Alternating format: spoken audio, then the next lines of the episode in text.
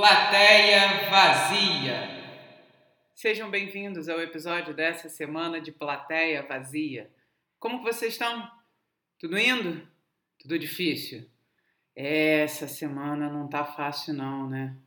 Mas fazer o quê? A gente tem que continuar, né? Olha, não é problema nenhum, não é vergonha nenhuma pedir ajuda. Se você acha que você precisa conversar com um profissional, vai atrás. A gente conversa com amigos, com parentes, com nosso relacionamento, mas não é a mesma coisa. Depressão é uma coisa séria. Vai atrás, procura um profissional, liga para o centro de valorização à vida antes de tentar fazer qualquer coisa. Essa semana eu converso com André Paz Leme. Nossa, André é um diretor incrível. E eu sou fã do cara, o que, que eu posso fazer, né? Fiquei feliz pra caramba em conversar com ele, tentando me segurar para não ficar vermelha, de tão emocionada que eu estava batendo papo com esse talentosíssimo diretor de teatro. Escuta só a nossa conversa.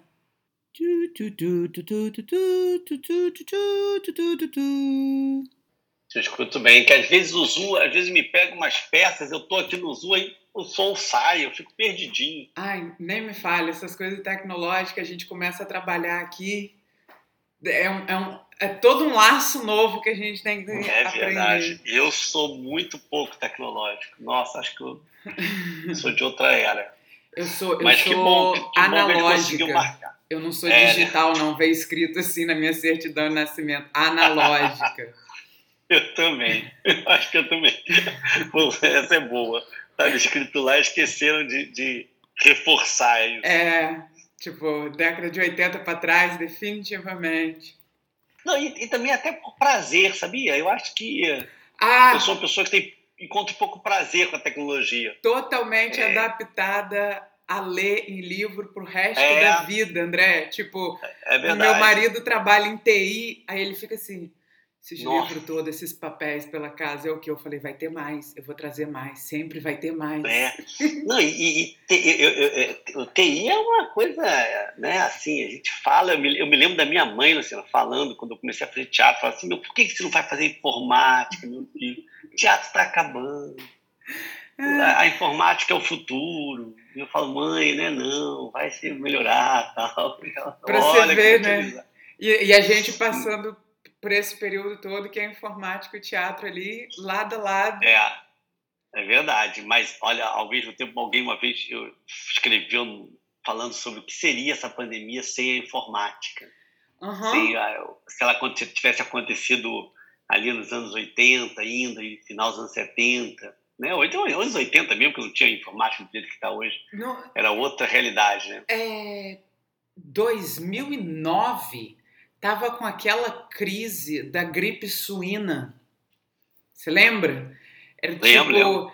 era a- a- não chegou óbvio a, a, a essa coisa que nós estamos a- a- agora, né? Mas era do tipo assim, eu lembro que ninguém mais bebia água em bebedouro. Eu tava É, na, é. na faculdade na época, tipo assim, definitivamente quem não tinha sua garrafinha já pegava sua garrafinha. A gente começou todo mundo aquelas coisas Todo tipo assim, ok, vamos lá, tal. Claro que não durante tanto tempo, mas eu lembro de uma pequena cautela ali, ali. A internet já tipo assim, os meios digitais já estavam lá Já atrás, né? Pô, 2009. É, né? muito Pô. tempo. Mas, Lu, fala um pouco aí, como você faz essas... gra- O que, que é exatamente isso? É, é, é isso, a gente vai conversar um pouco sobre arte, entendeu? Tá. Sobre tudo. É um bate-papo. É um bate-papo, não é? Mas é isso, a gente já estava conversando um pouco, né? Não é? Não, não tem Tá. plateia, não tem grandes coisas, é só a minha curiosidade mesmo. Estava na, na sua aula do Naquela- Fitu, né? No encontro. É, Você me deixou um pouco intrigada de cara. Você falou que você estudou em colégio militar, André? Foi, eu estudei no colégio militar, eu ia ser militar. Você ia É. ser militar, sua família, É, eu, eu, eu só assim... não sou militar. é, Meu pai era militar, mas de verdade eu não conheci meu pai, né? Eu sou órfão muito cedo, meu pai Uhum. tinha dois anos. Mas eu tinha vontade de ser militar da aeronáutica. Ah, E eu não sou militar por uma por causa de, um, de uma competição de karatê. Uma coisa está relacionada à outra. Vou te explicar por quê. Quando eu tinha 15 anos, eu fui campeão carioca de karatê, mas eu fui campeão porque eu fui o único campeão carioca de karatê que ganhou porque o, o, o, oponente foi eliminado, porque ele acertou um soco muito forte no meu nariz e quebrou meu nariz. Caramba! É, e depois desse, de, desse, dessa, dessa fratura, ou seja, eu recebi aquele prêmio assim, tipo, com a nariz inchado, né? Era melhor ter perdido a luta, não ter ganho coisa. Mas e eu, eu depois fiquei correções e tive uma, uma, uma, um problema mais de, também de, de sinusopatia, porque teve uma, uma sinusite crônica. Caramba! Eu comecei a ter consequências é, dessa fratura e acabei numa prova do exame médico da aeronáutica é, descobrindo que eu tinha uma dificuldade já causada por essa sinusite crônica do ouvido direito e acabou que eu não pude, eu não entrei por causa dessa, desse problema. Eu fui, fui aprovado na parte né, das provas, mas fui reprovado nesse exame médico. E isso foi, ou seja, graças a Deus eu lutei karatê e fui campeão carioca dessa forma. Senão, provavelmente eu ia ser um, um alguém ligado à aeronáutica. Eu tinha vontade de, de, de dirigir avião, porque na verdade tinha um amigo meu também que ia para a aeronáutica, a gente era muito amigo. Mas não tinha nada. Olha, eu, eu, eu tenho certeza que foi uma. ia ser uma incoerência humana. se eu continuasse dentro do mundo da, da, das Forças Armadas. Porque eu não tenho assim nenhum perfil de ser um militar. Eu sou muito descontraído para ser militar. Não, também, além das diferenças biológicas, eu acho que há também uma diferença na minha natureza humana, de ser uma pessoa muito mais leve, muito solta, muito comunicativa, muito descontraída, muito pouco disciplinada, e a disciplina rígida uhum, não é uma coisa que eu tenho a minha disciplina é da ordem, eu acho, do trabalho, da, do, do, desejo, da realização, né, da, da, determinação de fazer um, trabalho, mas não é uma disciplina é, externa, assim, obrigatória, né? Ao contrário, às vezes alguma indisciplina, no meu caso, eu acho até saudável quando eu estou em algum processo de trabalho você sabe que em algum momento eu perco, me perco tentando ficar, me pego tentando ficar mais indisciplinado, não tentar organizar todo o meu processo de uma forma muito é, dominada. De não né? Fechar eu, tudo. É, e... muito fechada. Uhum. Eu, eu, eu, eu, tenho uma eu fiz direito, né, também. Uhum. me formei direito. E o direito me deixou, me deixou Aeronáutica, direito, é. É. Eu só fui fazer teatro muito tarde. E o direito me deixou essa, essa, essa essa sequelazinha. Eu sou muito, eu escrevo, eu, eu às vezes penso eu, quase como se eu estivesse escrevendo uma petição, introdução, objetivo. Então isso no teatro é negativo, é em algum momento negativo, assim. Tem muito, muito disso no teatro, é desprezível, é dispensável mesmo essa organização. Ao contrário, tem que ser mais indisciplinado. Então é bom também, por um lado, que eu me complemento, eu acho. A formação complementa um pouco a natureza. É, a ideia de, de, de não ficar preso na caixinha, né? É. E até de não ficar se repetindo, porque senão não tem exatamente graça, e, né? E, e, não se repetir é um desafio, né, Luciana? Assim, não se repetir não é alguma coisa que você possa dar uma ordem para o seu cérebro e falar assim, a partir de agora eu não vou fazer nada do jeito que eu, ia fazendo, assim não se repetir, ele, ela, ela, ela é, é, possível quando você encontra outras, outros desejos e outros caminhos e outras possibilidades. Então, eu, eu acho que a ideia é, você não repete quando você está mantendo uma atitude muito investigativa e muito curiosa sobre tudo. Quando você mantém, eu acho uma atitude mais é, é, livre mesmo, assim, solta, menos apegada a resultado se você está muito apegado a resultado, você se repete. Se você está muito apegado, talvez, a, a, a encontrar uma, uma, certa solução para determinada cena, você se repete. Então, às vezes, é bom não procurar solução, é deixar sem solução. E é, é um, e é um constantemente é um convite você se repetir. É muito mais fácil você se repetir. É... Você começar um processo, pensar igual. É, a, a, gente começou falando essa coisa de se repetir, me veio na, na cabeça o, os estudos de Picasso de cor, que ele se repete a exaustão e depois passa. E é uma é. coisa que não funciona muito bem no teatro, você não vai. É, se bem que a gente vê muita gente atuando e escrevendo dessa maneira, né? De ter aquela é. mesma coisa, exaustão. Mas a questão também é saber abrir mão dessa repetição. Ok, se repetiu, se repetiu, se repetiu, agora foi. Agora outra coisa. Até porque a gente fala em não se repetir, mas tem os ensaios, né? E os ensaios são uma certa repetição, mas não é, não é mecânico, não é todas as peças encaixadas. É uma noção que a gente tem do que vai acontecer. É, eu, eu, eu, eu, acredito que é bom para o meu ensaio quando eu fico muito permeável, quando eu me deixo muito é, fico muito predisposto a me modificar por causa tanto das pessoas que estão no ensaio quanto das obras que eu estou fazendo. É como se eu tivesse uma, um uma busca por perder uma certa identidade. Eu acho que quanto mais eu sou influenciado por uma equipe, quanto mais eu sou influenciado positivamente por um autor, por, pelos criadores, pelos atores da cena, mais eu consigo não me repetir. Quanto mais eu quero afirmar alguma coisa, mais eu me repito. Né? Quanto mais eu quero trazer algum caminho e de, de, definir, identificar, indicar alguma ideia, eu acabo me repetindo. Isso é bom. É, Isso então eu acho que eu fico tentando sempre ser furado. É. Eu acho que eu sou furado o tempo todo por eles. E aceitando a ideia deles, que às vezes é assim. Eu estou trabalhando com o Renato, Renato Machado, a gente trabalha muito junto. Quando ele me, dá, me traz uma ideia, se eu tenho uma, tenho uma tendência a ter uma outra ideia, ou um, enfim, e rechaço a ideia dele e evito a ideia dele, eu já vou me transformar menos. Se eu me aproprio da ideia dele, eu já vou para outro caminho, eu já peguei uma estrada que não é a minha. Então aquela estrada já vai se modificando naturalmente. Então eu sempre acho positivo me apropriar é, das sugestões dos outros, assim. E acho que é um pouco da encenação isso também. Encenar é um pouco saber é, construir pontes entre ideias de muitas pessoas, né, conseguir juntar algo que parece que não é para ser juntado, porque são de cabeças diferentes, né, e você às vezes tem um desafio que é fazer duas coisas que aparentemente são diferentes ficarem em ganhar uma unidade. Então, eu acho que o ensinador um pouco faz isso, ele é o, ele é o responsável por passar a linha e costurar tantas imagens, tantas palavras, tantas ideias diferentes de uma equipe, às vezes, muito grande. É, isso eu faço constantemente, eu, eu escuto muito. Eu, eu, eu falo para meus alunos de, de, direção que a minha prática de diretor me coloca sempre muito mais em silêncio do que em, em numa atitude de, de explicação. É, eu falo, eu escuto muito e, e, e, tento falar muito pouco. Só na parte depois ali de metade do processo é que eu começo a falar um pouco mais e tem menos tempo do que eu gostaria para escutar, mas às vezes você é obrigado a, a, abrir mão da escuta por causa de uma certa luta contra o tempo para conseguir dar conta de finalizar né, a entrega do trabalho.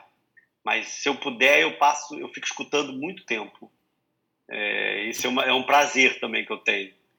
É, isso que você falou de, de se perder, né, enquanto fazendo um trabalho, é, não é sempre uma característica, uma resposta de diretor. Muitas vezes o diretor quer deixar a sua própria marca. Você, você sempre foi diretor? Não, você também atuou, né? Não, sempre fui diretor. Sempre foi... Na verdade, minha, minha passagem por, por atuação ela é, assim, ela é engraçada até. Eu fiz uma, uma peça só para um grupo de teatro amador, mas eu já me aproximei dele querendo assim um pouco ser diretor. Na verdade, eu, tenho um amigo que é um diretor, que é o Vitor Lemos, não sei se você conhece, que é uma pessoa muito próxima e que foi a primeira pessoa que me chamou para fazer uma peça infantil com ele, porque me conheceu num grupo de teatro amador, que a gente nem fazia, nem fazia peça, era só um grupo de, de troca, de, de, exercícios de teatro, muito jovem, 18 anos, nem era tão jovem, já 17 para 18 anos. E eu me lembro que esse rapaz, o Vitor, esse homem, é um, é um diretor hoje que eu tenho muita admiração e ele já era diretor, ele já queria ser diretor. Então eu digo sempre, eu só sou diretor por causa da minha admiração por ele.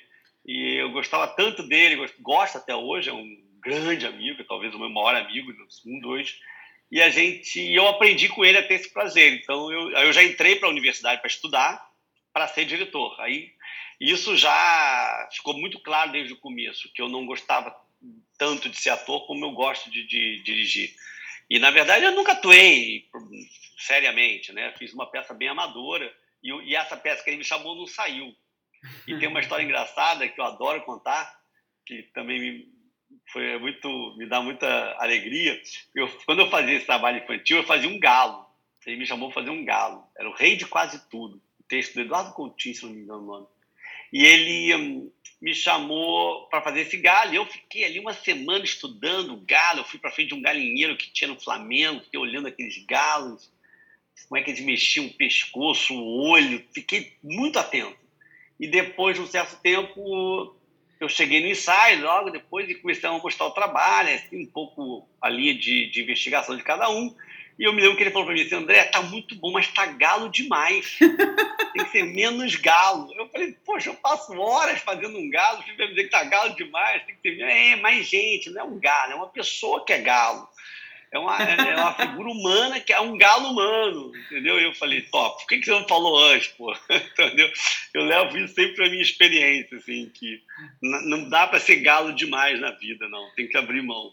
Isso é ótimo, isso é ótimo. Tipo, mas, mas, mas é isso, né? É, é, é, é o melhor trabalho do ator que traz tudo e do diretor de é. tipo assim, tira isso, deixa isso e vai funcionar. isso é galo Mas demais. ficou é pena que a gente não foi, a gente não conseguiu estrear, acabou que o autor não cedeu os direitos do, do livrinho e a gente acabou não fazendo. Infelizmente eu não estreiei esse galo. Você, você falando é, galo demais, veio é, imagens na cabeça, né? Tipo, fala sério, uma coisa bem animal, né? O, a Hora e a Vez de Augusto Matraga tem lindas imagens, tem imagem atrás de imagem que você vê e o que foi trabalhado e, e eu lembro que eu assisti num período da faculdade que a gente estava estudando narração e o Luciano Maia, o professor, virou e falou assim: é. vá ver, porque isso é o ápice de narração, encenação e tudo acontecendo. E um elenco grande. E todas aquelas imagens, parece que você, tipo assim, Fala um pouco para mim dessa. De, eu, eu não lembro de ter visto nenhuma outra peça sua que você trabalhou tantas é, imagens. Eu acho, assim. olha, é, é, você tem razão. E, e, e, eu quero te dizer também que eu fiquei muito feliz de saber que você conseguiu ver os últimos espetáculos todos, assim. É, a, eu acho que a, o, o Matraga é um divisor para mim de experiência profissional e tem três espetáculos que eu, que eu acredito que eu associo um pouco a ele por conta dessa certa predominância de um, de um campo imagético muito forte, é, além de ter a narrativa, é claro, que é uma característica importante, mas o espetáculo valorizava muito esse, esse, esse aspecto visual. Um deles é o meu primeiro espetáculo profissional, é um espetáculo que certamente você não viu, porque você era muito jovem, que é o Alcacine Nicoleta é um, dos, é um espetáculo lindíssimo que eu fiz em 92, 92 para 3. Foi o meu primeiro espetáculo profissional do Banco do Brasil.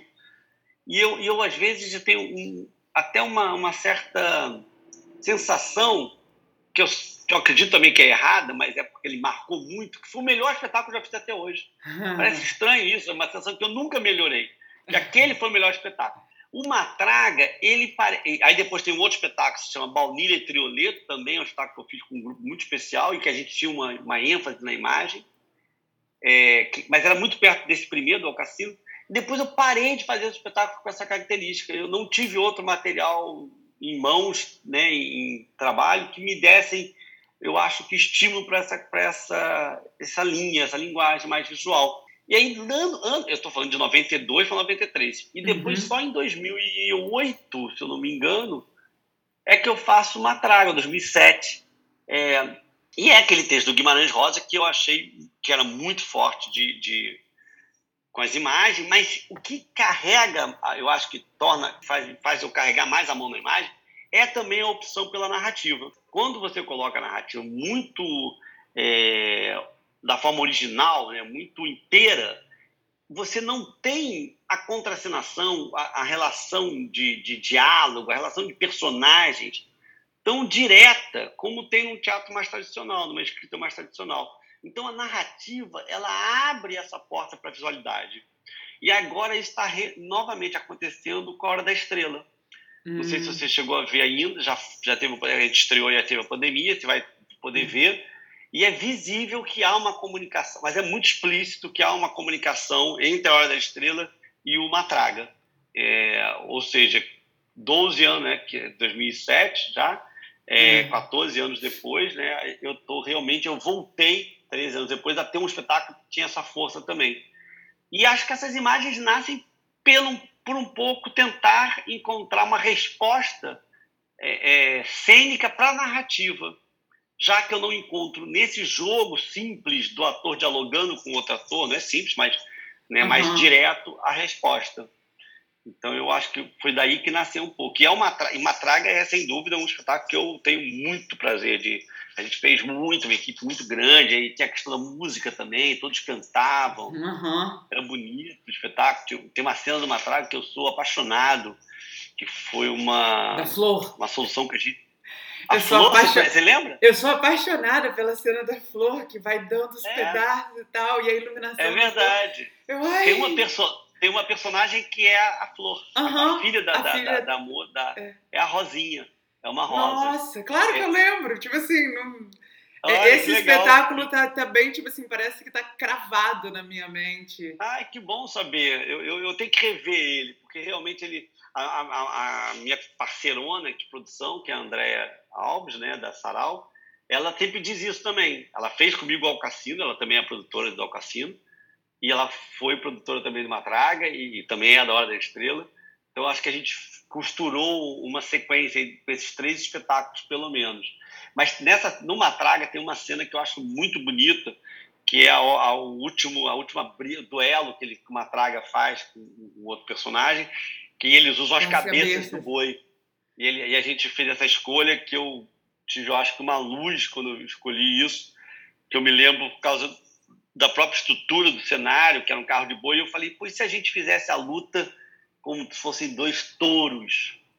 E deu super certo, e, e ficou muito, é, é, eu acho que abstrata e ao mesmo tempo dando toda a noção do campo, né, do, do espaço rural, ficou muito bonito. Quando você falou galo demais, a imagem que veio primeiro foi a briga dos dois touros, definitivamente. Tipo, que é uma questão animal, né, e humana é. definitivamente. Você tem aquelas duas pessoas ali no embate, aquele jogo de cores, da, a, a paleta fenomenal de cores também, tipo, e, e, e, é. e, aquilo que, que tá ali no palco e agora se transforma porque tá tendo essa briga. É e verdade, a gente fica assim, Luciana. nossa. Pô, fico muito feliz de saber que você tem ele tanto na lembrança. Foi um espetáculo que a gente fez com muita energia, com muita vontade. Ela é a primeira vez que eu trabalhava um texto do Guimarães Rosa, que era muito, já não é fácil, né? Naturalmente fácil. E teve muitos aspectos da literatura. E é uma história linda. É, é, é, é. é muito bonito o espetáculo. Eu adorava quando a gente convidava alguém na plateia para ele lavar os pés nessa direta referência né, ao Jesus. É muito legal, é muito bonito. Muito, muito bonito. E é, a, até com passando pelo Vladimir, ele ainda na cabeça, o, o Ramelin já é muito diferente. O Ramelin é muito soturno. Muito. É todo fechado, escuro. Parece que, que a caixa preta ainda diminuía de tamanho. É. Parecia que tipo as paredes e o teto estavam muito mais próximas. Era uma coisa completamente diferente, sabe? É verdade. Poxa, Luciana, você tem uma memória riquíssima. e, e, e, é isso mesmo. A gente você falou que gostava de conversar sobre teatro. Eu também, André. Então, tipo é, assim. a gente diminuía mesmo o espaço. Em muitos teatros que a gente foi, a gente teve, foi obrigado a diminuir a caixa. É, e a ideia dessa, dessa diminuição da caixa é por uma certa sensação de estar encurralado. Uhum. É, o juiz, que é o personagem que o Vladimir faz, né, ele está sendo encurralado por, um, por, uma questão que ele não sabe nem como resolver, que está buscando essa solução. Então a gente achava que esse, esse, esse, essa secura da, do espaço, essa concentração, os atores não saíam de cena também, né, é, o tempo todo em cena e eles assistem a cena o tempo todo. Eu gosto muito desse jogo que o Ramelli a gente fez, é, dos atores trocam de papéis, né? eles não fazem um papel só, e eles estão o tempo todo assistindo a cena. Tanto que eles manipulam toda a luz do espetáculo, eles manipulam a música do espetáculo. O Ramelin não tem. só tem uma operação de luz fora da, da caixa, que é feita por um técnico, que é quando um dos atores começa o espetáculo e ele fala. É, Ramelin é uma peça sem, sem luz. E aí o, a luz que está sendo usada nas varas, é, ela é tirada. Uhum. E aí eles, só, eles passam a manipular só os refletores que eles têm dentro do palco, que são, foram feitos pelo Renato especialmente para a cena.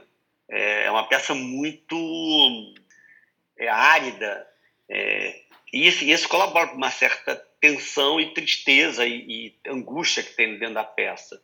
Agora, ao contrário do. do, do é, é, realmente é um. Parece que nem é o mesmo diretor. É, exato. Parecia que tinha assim. Eu, eu fiquei encantada. Eu, eu, eu, acho que eu vi uma depois da outra perto, porque elas foram perto. É, foi perto. Exato. Foram perto. E eu fiquei tipo assim, gente, como? E aí o primeiro trabalho que eu tinha visto, que não foi nem no Rio, foi quando você foi a Campos Goitacazes, foi o Pequenos Trabalhos para Velhos Palhaços. E eu ficava tipo assim, como que esse é, é o mesmo cara? Tipo, Olha, você assistiu Pequenos Trabalhos. Eu o assisti. Pequenos Trabalhos faz uma direta relação com o Ramelin. Né? Uhum. Eles têm uma, tem uma, uma, coisa uma mais... muito também É. é, junto também tem uma apropriação de luz, é só Mas os com- três, né? É, exatamente. fechada, né? Tem um pouco de aprisionamento. Se no, se no Ramelin tem uma ideia de, de encurralar, no, no Palhaço tem muita ideia de eles estarem aprisionados numa sala preta. Eles estão presos, eles Sim, são sim. prisioneiros de um, de, de um vazio, né? De um vazio de, de esperança. Eles estão desesperançosos, então não tem nada mais para eles. Eles estão à espera da morte, na verdade. Eles são desempregados, são velhos, é, esquecidos, abandonados por, por todos, né? E, e, e- e tal, eu, eu acho que eu, eu consigo, conversando com você, e é claro que eu não paro para fazer isso, mas agora conversando me dá essa sensação. É, pequenos trabalhos para velhos palhaços, Ramelin, eu fiz um agora recentemente que chamava Histórias que não deveriam ser contadas, Hum. é, com a Cláudia Ventura e com a Alexandre Dantas, seguem uma linha de espetáculo. Matraga, Ao Cassino, A Hora da Estrela, 1958, talvez já é outra linha. Assim, eu acho que, na verdade, eu acho que eu consigo, às vezes, transitar nesses dois ambientes. Um mais visual, mais vibrante, mais iluminado é, pela estrutura cênica, e um outro muito mais seco, muito mais contido, muito mais sintético. E aí tem nos atores a principal força de ação né, do trabalho. É, não tem outro lugar para escapar. É a voz, é a fala, é o olhar, é aquela tensão de cena. O outro, de alguma forma, tem a música, tem a força da iluminação. O Agosto, não sei se você chegou a ver recentemente o Agosto. O Agosto, Eu ia eu falar acho que que, é já um est- outro que não tem um elenco enorme, né? enorme. São vários enorme. pequenos núcleos dentro daquela, É. daquela casa toda e nada se perde, não fica confuso. A gente assiste agosto inteiro, tipo assim, óbvio, é que, nossa, oh, agora fulano entrou nessa cena. Não, ele tá passando, não, não tá vendo. É, eu, eu, eu, eu adoro agosto, assim, eu achei também, assim, com toda humildade, assim, eu tive uma luz também, porque o agosto, quando me chamaram, era um projeto gigantesco no sentido de estrutura, ele foi proposto para ser feito num teatro onde se deve construir uma casa, o Aham. cenário é uma casa, Ele é assim, um texto. eu já li agosto. Então, quando eu fui assistir, acho que foi a única peça sua que eu, tipo assim, eu conheço bem. Eu lembro de ter visto o filme que saiu, aquela É. coisa toda, mas eu cheguei a ler a peça e falei assim, nossa, uau, né? Eu, Aí, fiz, é, eu, eu acabei tendo, fazendo uma espécie de intervenção na dramaturgia por causa de uma opção da cenografia. É, na verdade, na cenografia dizia que o espetáculo era para ser visto simultaneamente todos os espaços da casa. E Uhum. eu tinha clareza de que a gente não ia conseguir sequer cenário para fazer um, quarto, muito menos uma casa. E também porque era menos, é, eu gostaria de romper um pouco essa ideia. E aí, quando eu, eu fui estudar a possibilidade de fazer espetáculo, eu pensei, o que, que eu poderia fazer para conseguir fazer todo mundo ser visto ao mesmo tempo, como ele gostaria que fosse naquele cenário. E aí eu entendi que era colocar todo mundo no palco simultaneamente. Já que eu não poderia ter espaços diferentes na cenografia que dirigissem, que indicassem casa, eh, cozinha, quarto, eh, sótão, nada impedia que eles estivessem um do lado do outro em espaços diferentes. E aí eu me obriguei a, a buscar um entrelaçamento das cenas. Então, quando um está falando no quarto, o outro está falando na cozinha, você está vendo os dois ao, ao, mesmo tempo, um do lado do outro. E isso obrigava o espectador a ter uma atitude muito ativa e uma necessidade de compreensão rápida do jogo. E aquilo eu, eu, eu diria para você que a, tornou o espetáculo menos óbvio, eu, eu diria. Assim, ele, ele, ele, trouxe o espetáculo para uma certa, é, um certo risco de, de, de, agilidade, mas que deu, deu certo. Assim, as pessoas gostavam muito de acompanhar. E tem uma hora que é ótima, que tem quatro atores em cena e quatro atores em espaços diferentes e começam a contracenar com outros quatro e todos eles, cada um no corredor, um na sala, na sala de jantar, um na cozinha e um no quarto. E a plateia fica escutando aquilo, e, a gente, e aí foi um trabalho de dramaturgia também, de tirar essa, essa frase, entender qual é o melhor lugar para o ator respirar, para dar a pausa para o outro falar. Isso foi um ensaio. E nesse espetáculo tem uma cena que eu também considero uma daquelas cenas que a gente acerta também da vida artística, que eu sou assim também muito grato, que é uma cena do jantar. Que eu não sei se você vai lembrar que a gente tem um jantar no espetáculo uhum. e que na, na peça teatral o jantar era um jantar é, é, tradicional mesmo, assim, um pouco um jantar, é, uma peça, uma uma cena, uma mesa de jantar comum, tal. E eu fiquei tentando buscar uma resposta para essa situação. E aí decidi que a gente não ia fazer a mesa, que a gente ia espalhar todo mundo pelo palco, ia deixar a personagem principal no centro e todo mundo estaria orbitando em volta dela, só numa cadeira, com um guardanapo. Nossa, e a cena, foram 20 minutos daquela cena que eu adoro, e todo mundo, sempre que cita espetáculo, cita como uma, uma lembrança muito viva, ficou muito interessante o resultado final dessa cena. Sim, são, são, é, é, é uma situação como essa que a gente vê, tipo assim, não tem exatamente a necessidade, tá todo mundo na mesa para você entender é. que é um jantar. Não e, tem nenhuma necessidade. Exatamente. E, e foi e toda a, a sua direção, aquela casa toda, porque é tudo dentro da casa, né?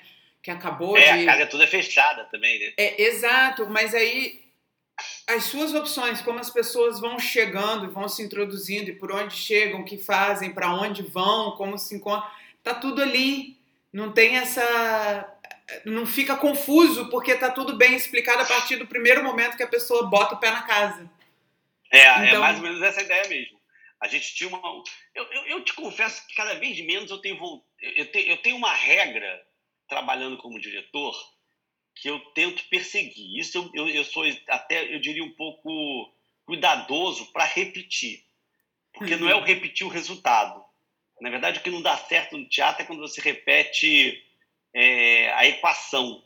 Mas quando você tem alguns pressupostos para dar o start, isso eu acho que pode ser positivo. Eu fujo de qualquer coisa no meu exercício como diretor que reflita e que sugere explicar, que sugere algo que possa conter alguma coisa ligada à explicação.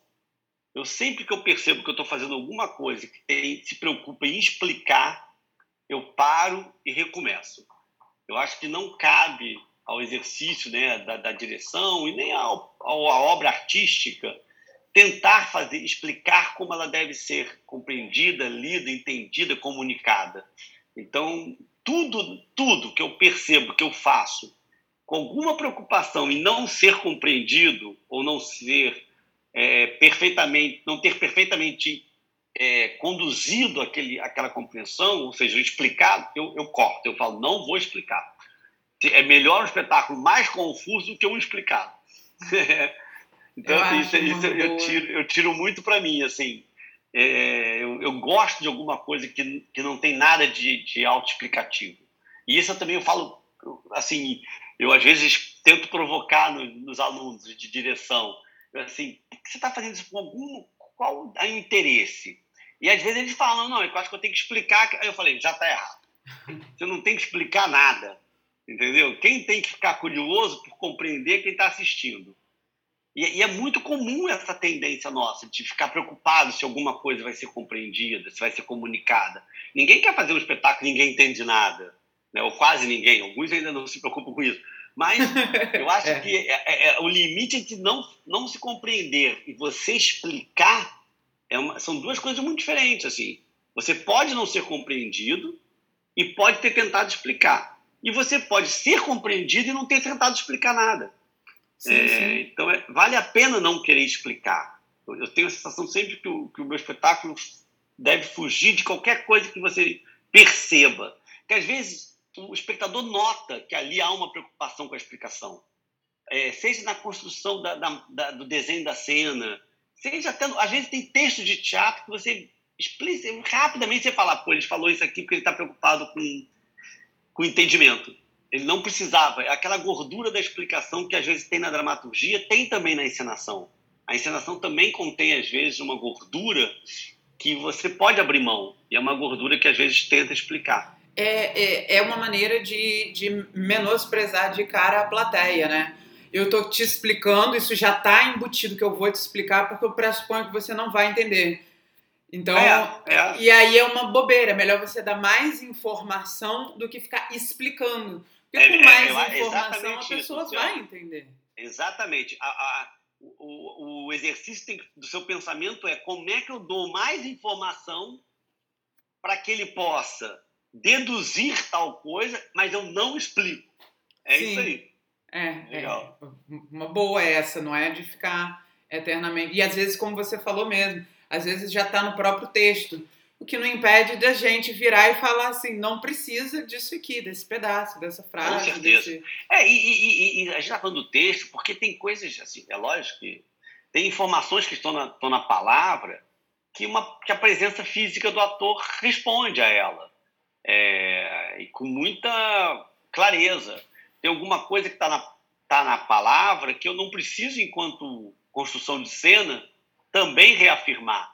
É mais ou menos dizendo em relação à cena do jantar. Não havia dúvidas de que aquela cena é uma cena. Não haverá nunca dúvidas para ninguém de que aquela cena acontece numa mesa de jantar e que a minha opção por fazer eles todos espalhados pelo palco é muito mais para uma provocação para que o espectador veja a relação teatral que o teatro constrói na cena.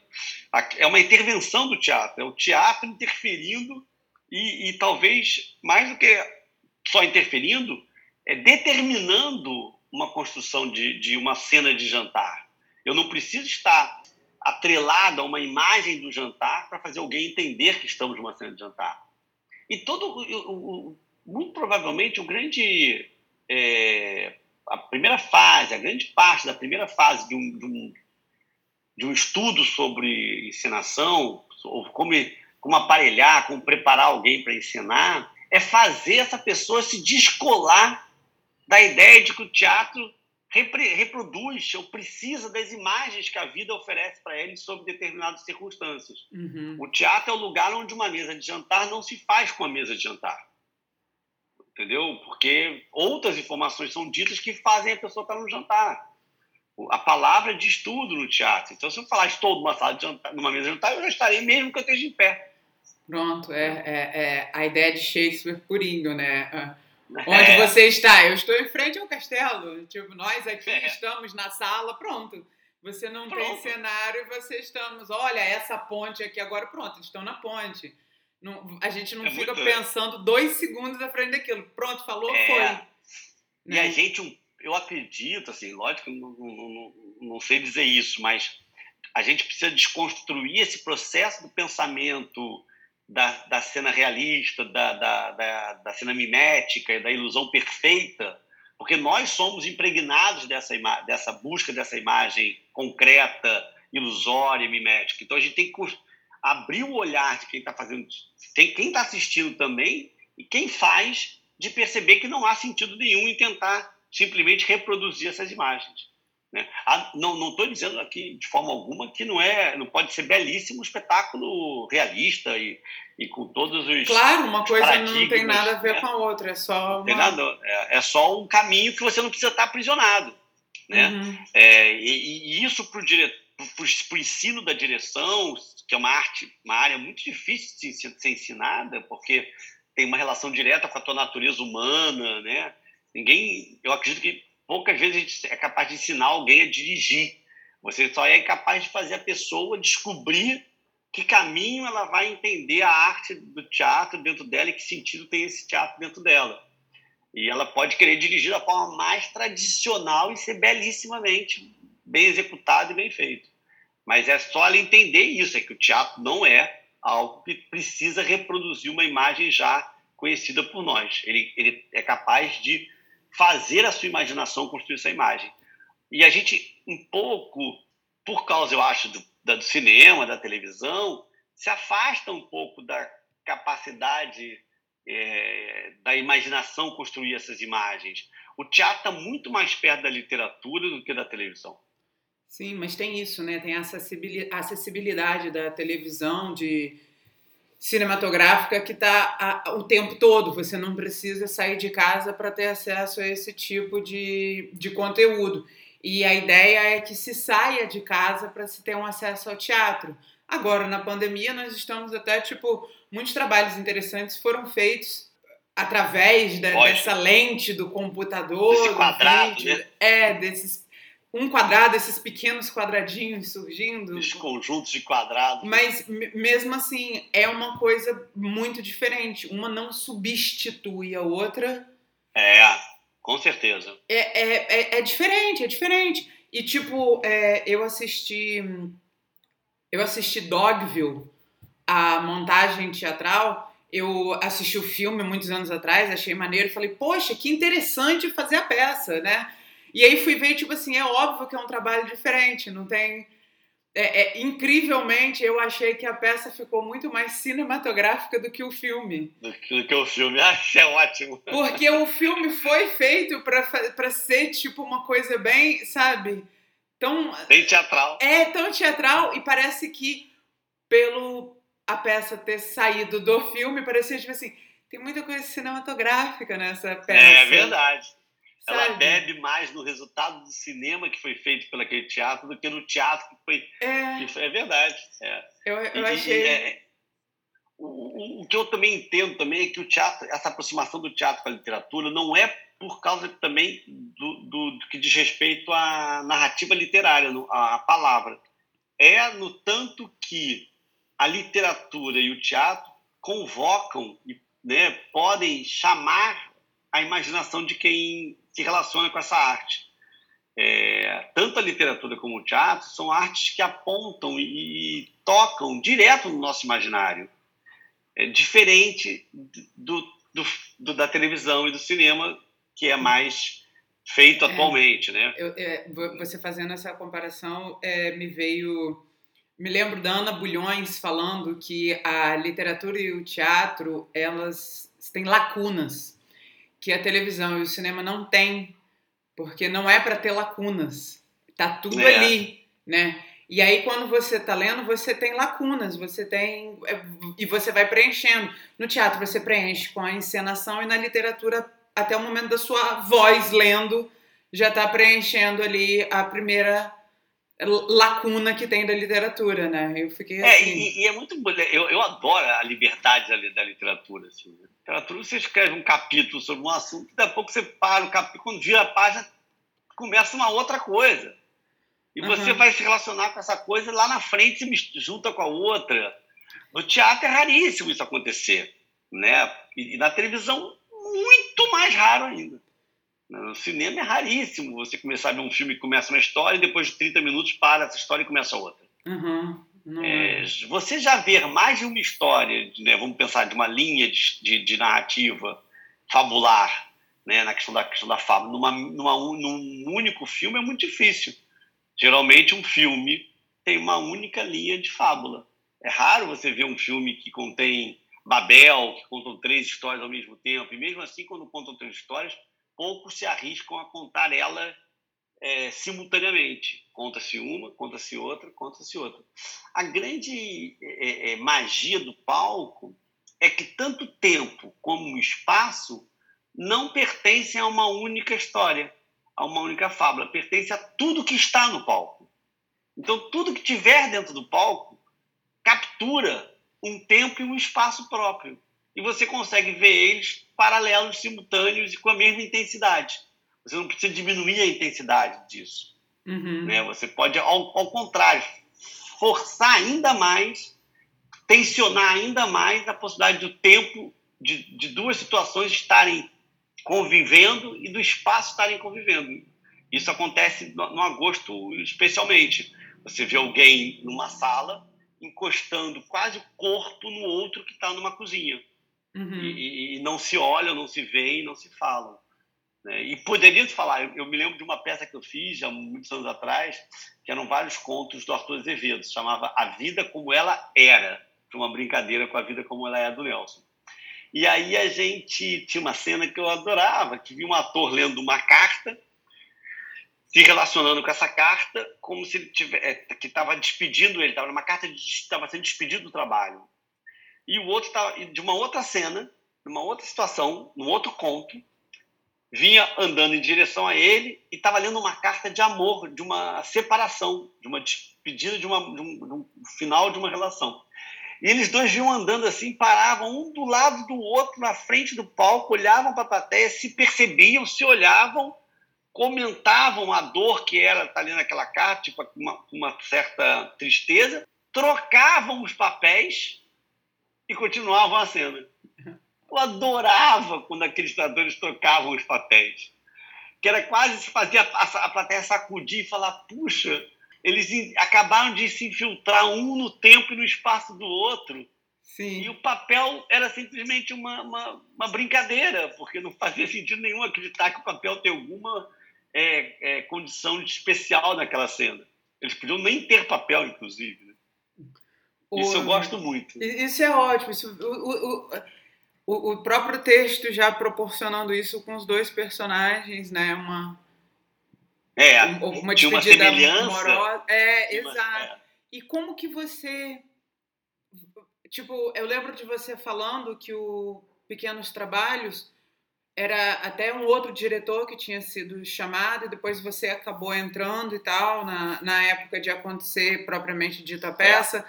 Mas e, e você, qual texto que você virou, olhou, conheceu e falou assim, não, esse eu quero montar?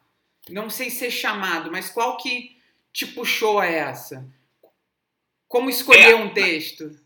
O que faz o André querer que... montar algo? Eu, eu, o Ramelin foi um. Quando eu li, eu fiquei absolutamente tomado pelo desejo de fazer ele, porque eu achava que ele dialogava muito com a nossa realidade social e essa uhum. questão também da, da, da, da, da dor, da, da, do risco da, da, daquela situação da pedofilia, me, me, me, de alguma forma aquela situação também tão forte me, me atraía.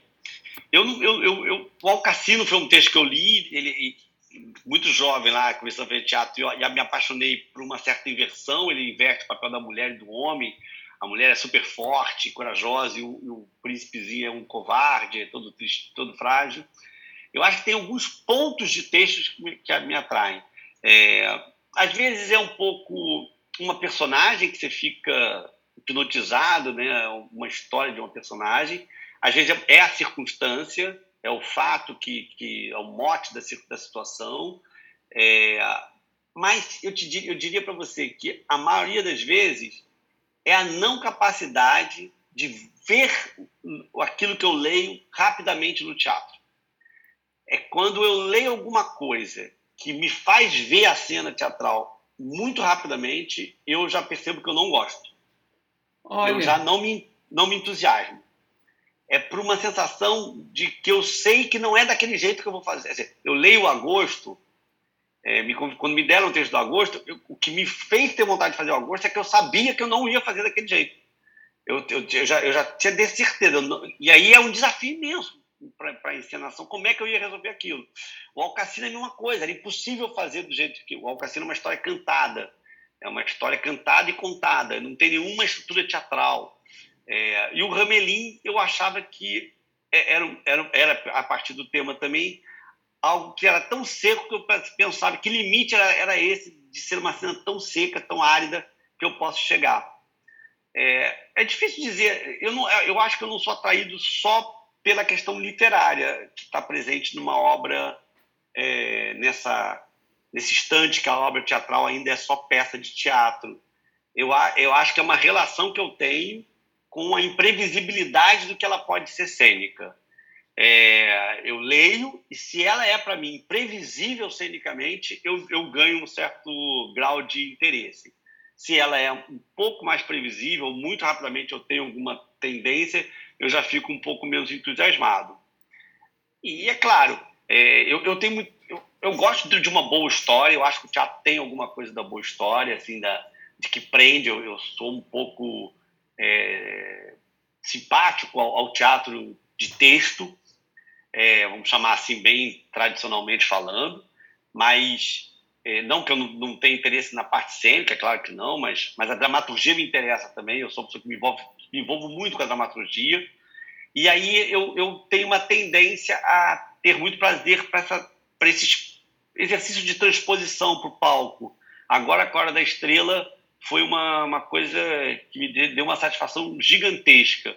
Tem pensar essa chamada adaptação, vamos falar assim também, que eu acho que é mais claro. É, porque não é um texto teatro. propriamente é, é. dramático, então, né? Eu Óbvio. gosto muito e, e, e, cada vez mais eu acho que eu me interesso por, pela literatura do palco por causa dessa, dessa viagem que eu tenho que fazer da cena com os, os limites da, da do teatro ali, com uma literatura que não é feita para lá, não é só diálogo. Então, eu não sei, agora eu futuramente espero esse ano fazer um projeto que é o Vivo Povo Brasileiro, do Baldo, que é um romance gigantesco e que eu espero colocar em cena ano que vem ou ainda no final do começo de 2023. E o que me interessa é um pouco esse desafio de fazer da história tão gigantesca, de tantos personagens, alguma coisa também possível dentro do palco. Acho que é isso. Maneiro. E, e aliás, bem interessante essa coisa que, que você descreveu. É, eu não sou chamado pela literatura, sabe? Sim, eu, sim. É difícil. Faz é. sentido. Não precisa ser exatamente. Ah, é, é, é, essa dramaturgia fechada aqui me interessou. Te interessa muito mais um, um, um desafio né? É, me interessa a dificuldade de perceber aquilo uhum. materializado no palco, às vezes. Sim, sim. É, é claro que alguns textos de teatro são muito colocados é, sem nenhuma referência a essa, a essa relação com o palco. Eu, então eu tendo a gostar cada vez mais. Quando eu leio um texto que tem muito ou quase nenhuma informação da visão dessa, desse autor, dessa autora, como ele deveria ser feito no palco, eu, eu ainda gosto mais ainda. É, acho que é um, um, exercício também na liberdade do palco. Uhum. Sim. É. E, e, e, o André Plateia se encanta com uma boa história em forma geral ou tem algumas coisas que, que encantam mais? Não, acho que eu, eu, eu, eu, eu sou assim uma plateia muito feliz, né? No, no eu adoro o teatro, vou, vou, muito, aprendi muito vendo teatro, aprendo cada dia mais, eu acho, vendo teatro. Mas me encanta, eu acho, mais é, a atuação, mais do que a própria história. Assim, eu acho que me encanta mais o tempo de uma, de, um, de uma cena, a relação entre dois atores numa cena a verdade, a intensidade, a emoção que cruza no palco, aqueles instantes assim que você diz que tem uma chama assim de improbabilidade, imprevisibilidade da própria relação de dois atores. É, eu gosto, de, eu acho que no palco me encanta mais isso, o instante da cena, o aqui e agora, o efeito do aqui e agora, do que acontece, pode acontecer até dentro de um texto muito fraco pode acontecer dentro de uma encenação muito simples, uhum. mas se você consegue valorizar é, é, é, essa esse acaso do aqui agora eu gosto.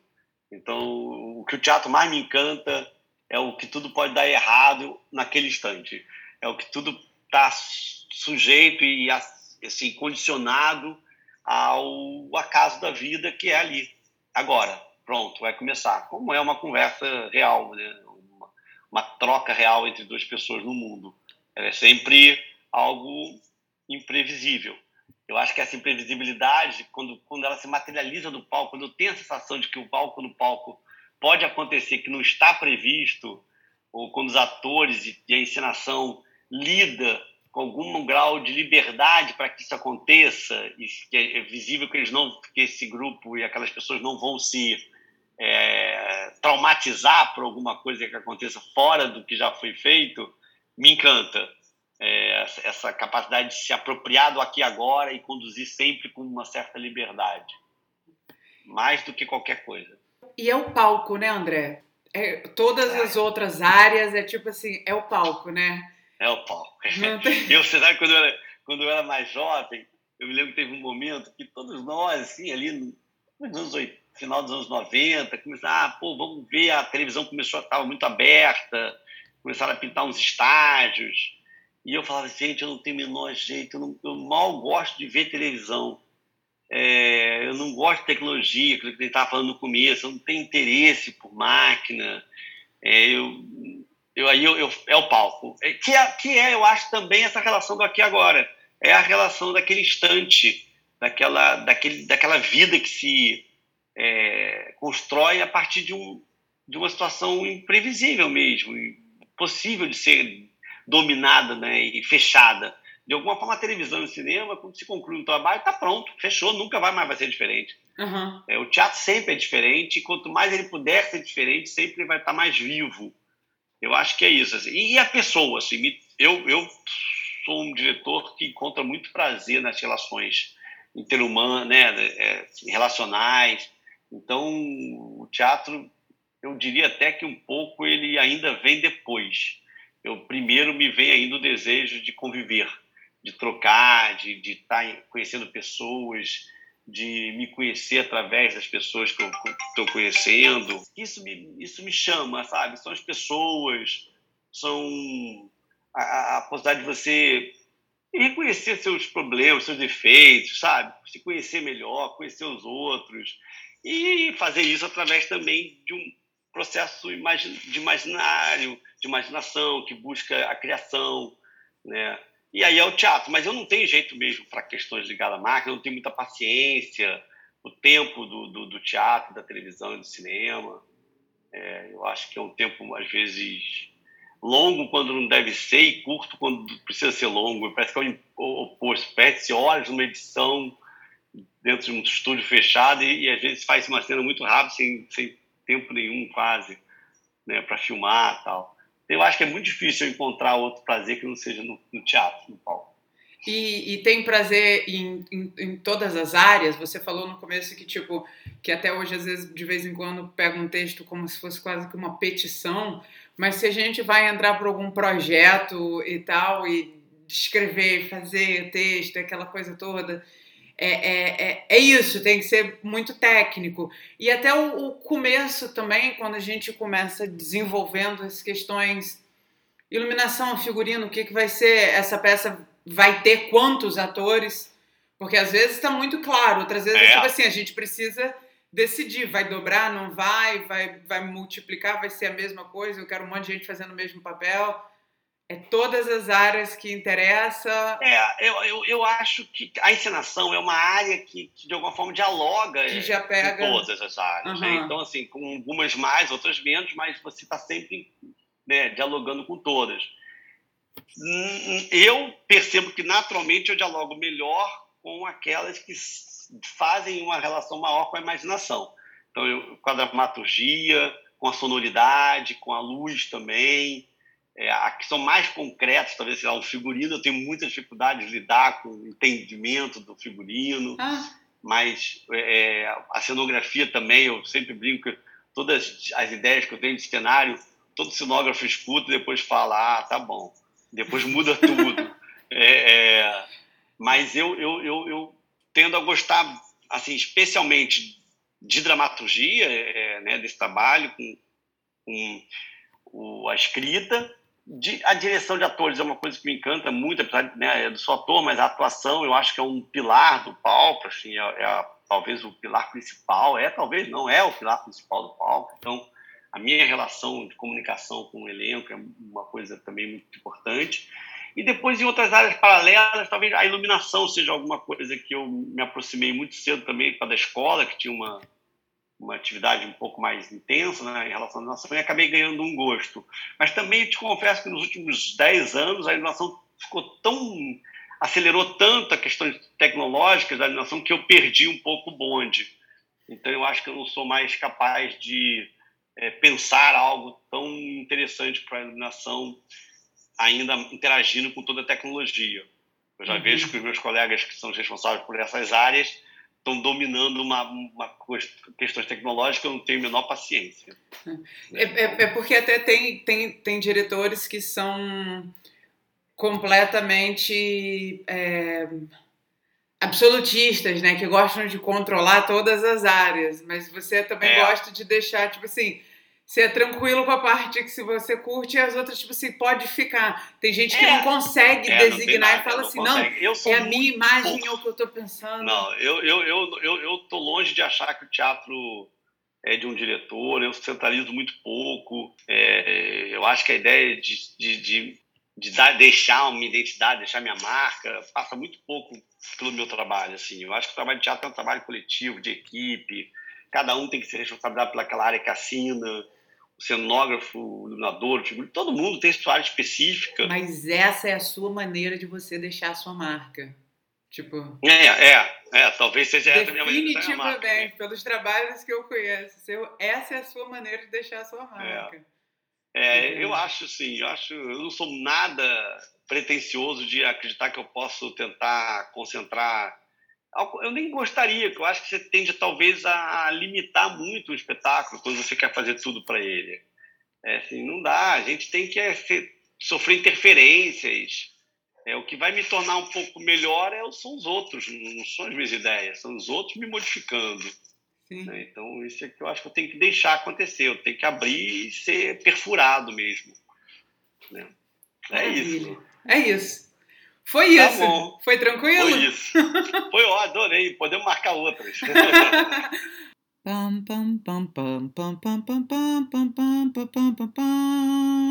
Bem, esse foi o meu bate-papo com o André Paes Leme. Olha, eu não sei você, mas eu adorei essa conversa com o André. Mal posso esperar para poder assistir outra peça dele presencialmente. Sejam gentis uns com os outros e até a próxima semana.